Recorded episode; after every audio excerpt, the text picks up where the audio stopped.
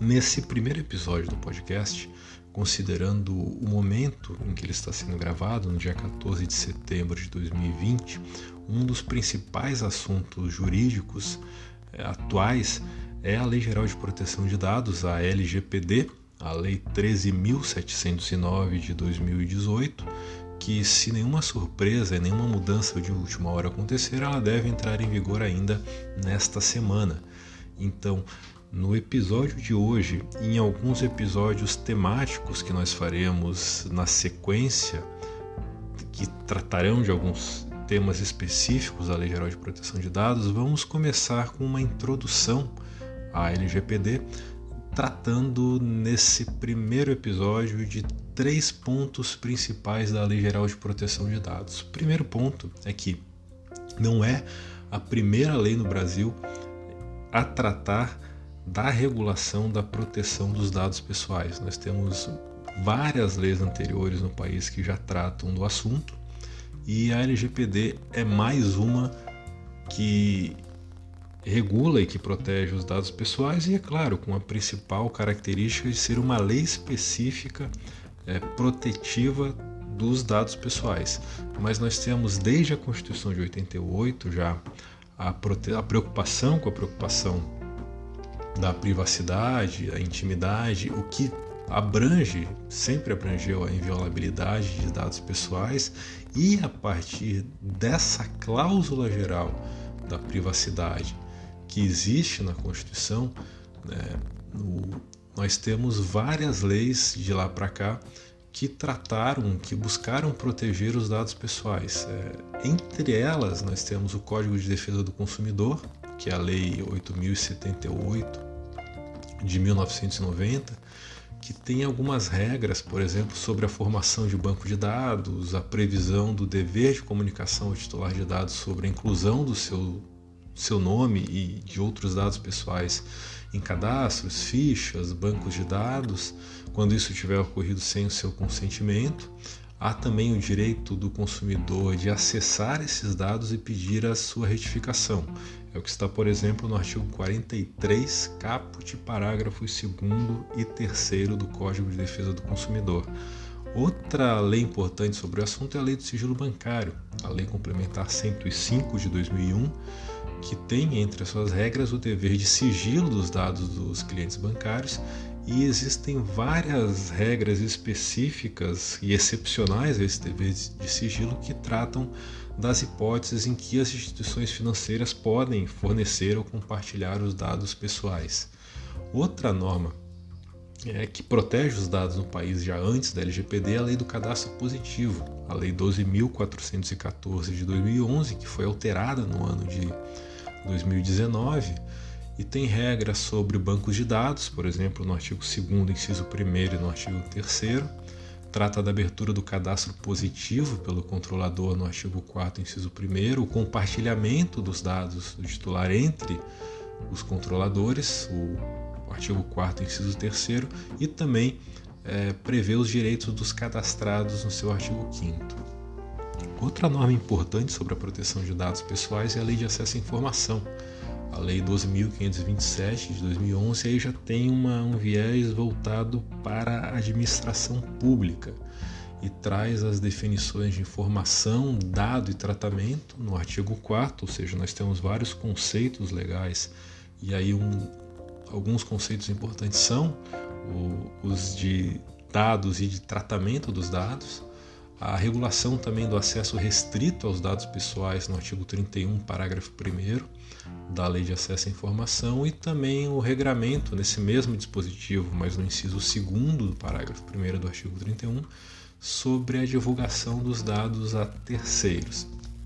E por último, o Marco Civil da Internet, a Lei 12.965 de 2014, também traz várias regras de proteção dos dados pessoais e, mais especificamente, da proteção a esses dados no ambiente virtual, na internet. Entre elas, nós temos a necessidade do consentimento expresso, artigo 7, inciso 9, a proibição do compartilhamento dos dados pessoais, o inciso 7 do artigo 7, e também o direito do titular à exclusão dos seus dados, que está previsto no inciso 10 do artigo 7 do Marco Civil da Internet, entre várias outras regras. É, e no meu site, oscarvalentecardoso.com, eu tenho já postado há algum tempo vários artigos que analisam essas leis e analisam outras leis numa série sobre a Lei Geral de Proteção de Dados e o Diálogo das Fontes. O segundo ponto introdutório diz respeito a quem se aplica e a quem não se aplica a Lei Geral de Proteção de Dados. Basicamente, a LGPD trata da proteção de dados de pessoas naturais é, que podem ser tratados por qualquer pessoa, pessoa natural ou jurídica e pessoa jurídica de direito privado ou de direito público. Então, apenas os dados de pessoas naturais são protegidos pela LGPD, ou seja, qualquer dado que não se enquadre nesse conceito não está no âmbito de proteção. Nós temos é, não apenas dados pessoais, é uma subdivisão da expressão genérica dados, então qualquer dado considerado não pessoal não é protegido pela LGPD, como por exemplo dados pertencentes a pessoa ou relativos relacionados a pessoas jurídicas. Né? Em uma série de, de podcasts sobre o glossário da LGPD, eu vou analisar melhor o conceito de dados pessoais e a diferenciação feita pela LGPD, as classificações existentes na LGPD em relação à identificação e à definição dos dados pessoais. Ah, existem várias exceções à, à regra é relacionada ao tratamento de dados estão previstas no artigo 4 da Lei Geral de Proteção de Dados, que, ainda que haja a proteção de dados de pessoas naturais por alguma outra pessoa, não incide a LGPD nas situações previstas no seu artigo 4, que são as seguintes. Primeiro, um tratamento de dados feitos, feito por pessoa natural para fins exclusivamente particulares e não econômicos. Em princípio, o tratamento de dados por pessoa natural não está excluído da incidência da LGPD, ou seja, não se exige, ela não se aplica apenas a pessoas jurídicas ou a pessoas jurídicas de direito privado. Não há essa restrição ao destinatário em relação ao tratamento dos dados pessoais. Mas quando alguma atividade de tratamento for realizada por pessoa natural para fins particulares e não econômicos, a LGPD não incide essa atividade de tratamento. Outra exceção à aplicação da lei diz respeito ao tratamento de dados feito e é por qualquer pessoa natural ou jurídica para fins exclusivamente jornalísticos, artísticos ou acadêmicos. Com uma ressalva, tratamento de dados para fins acadêmicos depende do enquadramento desse tratamento em alguma das hipóteses de autorização previstas no artigo 7, o que também vai ser tratado em um podcast futuro sobre as hipóteses que autorizam o tratamento de dados e também o tratamento de dados pessoais sensíveis para fins acadêmicos só pode ser realizada caso haja alguma das hipóteses previstas no artigo 11 da LGPD terceira exceção à, à incidência da LGPD diz respeito ao tratamento de dados feito por pessoa jurídica de direito público ou de direito privado sob a tutela da pessoa jurídica de direito público para fins exclusivos de segurança pública, defesa nacional, segurança do Estado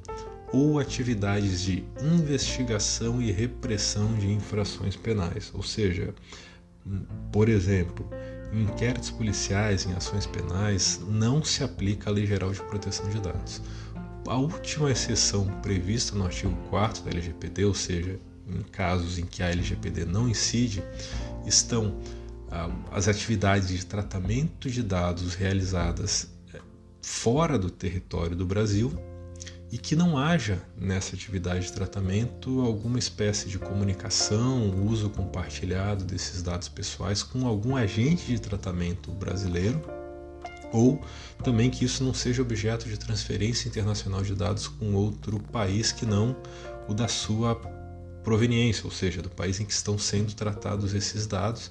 e desde que esse país de origem de tratamento dos dados é, ofereça um grau de proteção de dados pessoais adequado àquele previsto na nossa LGPD. Ainda nesse tópico sobre a quem se aplica e a quem não se aplica a Lei Geral de Proteção de Dados, há uma grande dúvida sobre a sua aplicação ou não a pessoas vivas ou se ela também é, se aplica e pode ser usada na proteção de dados pessoais de pessoas mortas. Ah, no direito comparado, o GDPR da União Europeia exclui expressamente a sua aplicação às pessoas falecidas e prevê que cada país que pertence à União Europeia deve ter, deve elaborar a sua lei própria específica de tratamento de dados de pessoas já falecidas. No Brasil, a LGPD não trata isso de forma expressa, ou seja, ela não especifica se ela se aplica apenas a pessoas vivas ou se protege os dados pessoais também de pessoas naturais já falecidas. É, com base na GDPR, boa parte da doutrina no Brasil tem defendido que ela se aplicaria apenas a pessoas vivas. E aí também se usa como fundamento alguns dispositivos do Código Civil, principalmente o artigo 6 do Código Civil, que prevê que a morte extingue a existência da pessoa natural. Mas nós não podemos esquecer que o parágrafo único do artigo 12 do Código Civil traz regras expressas de proteção e da adoção de medidas necessárias para a proteção dos direitos da personalidade da pessoa falecida e atribui ao cônjuge, ao cônjuge sobrevivente a qualquer parente em linha reta ou qualquer parente colateral até o quarto grau a legitimidade para essa tutela. Então, nós não devemos aqui pensar nas regras de início e fim é, da existência da pessoa natural, é, previstas entre os artigos 1 e 6 do Código Civil, mas o fundamento está no artigo 12, que em seu parágrafo 2 assegura a proteção dos direitos da personalidade, inclusive das pessoas falecidas. Então, com base nesse dispositivo, nós podemos dizer que a LGPD também pode ser utilizada para a proteção de dados pessoais de pessoas falecidas. Um outro ponto para encerrar esse segundo tópico diz respeito aos entes despersonalizados. Eu falei no início do, do segundo ponto introdutório ao LGPD que ela protege dados de pessoas naturais quando tratados por qualquer pessoa, natural ou jurídica, de direito público ou privado. E os entes despersonalizados, ou seja, aqueles que não possuem personalidade jurídica, como por exemplo condomínios, sociedades de fato e massa falida de pessoa jurídica. Apesar de a LGPD não tratar especificamente, é evidente que essas pessoas também devem cumprir as suas normas sobre a proteção de dados pessoais. Não faria sentido, por exemplo, é, a partir do momento que a pessoa jurídica entra em falência, ela poderia deixar de descumprir a LGPD ou a exclusão de condomínios, que também tem bancos de dados e, independentemente de ser é, físicos, analógicos ou não, ou digitais, né? então os entes despersonalizados também se submetem às regras da LGPD. E por último, o terceiro ponto que eu quero destacar é de introdu nessa introdução à Lei Geral de Proteção de Dados diz respeito ao local, ou seja, onde se aplica a LGPD. Nós temos duas regras é, previstas no artigo 3 da LGPD sobre a sua aplicação no espaço. E a LGPD adota tanto a territorialidade quanto a extraterritorialidade. Lembrando que a LGPD não protege só dados pessoais no meio, no ambiente virtual, mas também no meio físico e não virtual. Mas a, a sua aplicação no ambiente digital é, torna mais difícil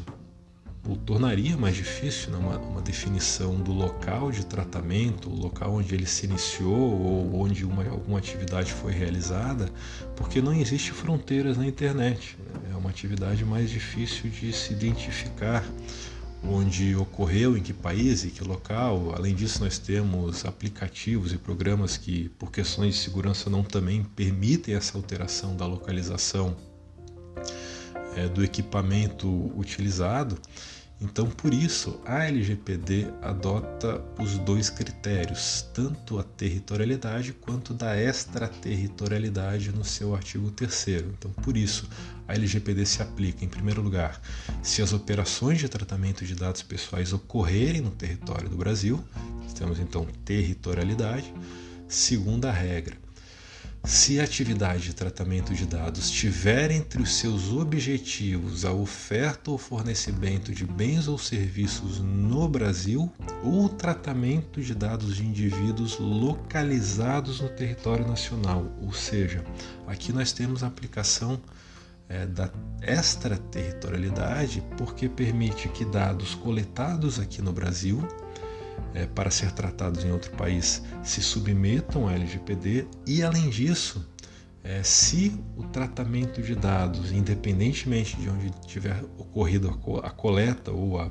a etapa inicial do tratamento, é, se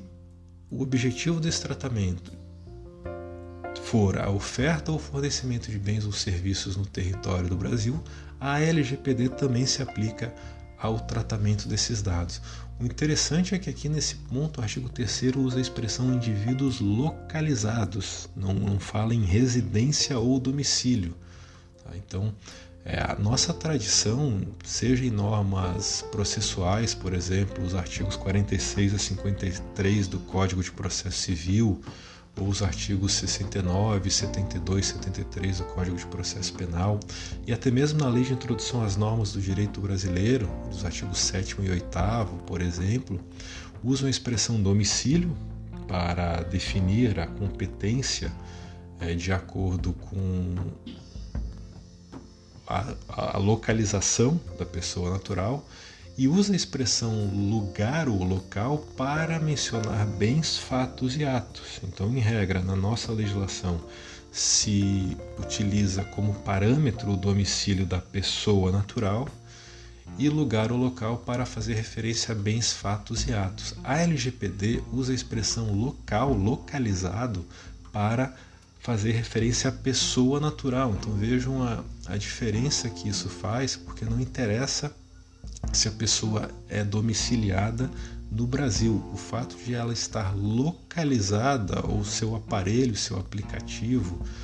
uh, o seu equipamento utilizado para acessar a internet estiver localizado no Brasil, os dados capturados ou tratados a partir dele é, se submetem a observância da Lei Geral de Proteção de Dados. Por exemplo, se um cidadão uruguaio atravessar a fronteira do Brasil com o Rio Grande do Sul por alguns minutos, baixar um aplicativo de uma empresa espanhola em seu smartphone chinês e concordar com os termos de uso é, desse aplicativo, a LGPD brasileira se aplica a essa relação jurídica, ainda que no minuto seguinte ele retorne ao Uruguai. E a última regra do artigo 3 também prevê a incidência da LGPD se os, se os dados pessoais objeto do tratamento tiverem sido coletados no território nacional. Então, se apenas a primeira etapa, a captura dos dados, tiver ocorrido aqui e todas as demais fases ou as outras atividades de tratamento tiverem ocorridos fora do Brasil, ainda assim a LGPD se aplica a eles. Então, nesse primeiro episódio, é, eu queria destacar esses três pontos principais. O primeiro, que a LGPD não é a primeira lei no Brasil a regular o tratamento, a proteção e o tratamento de dados pessoais. Em segundo, nós vimos a quem se aplica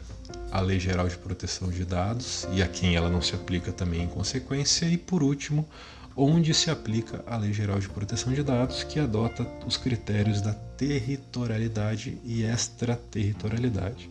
Por hoje era só, até o próximo episódio.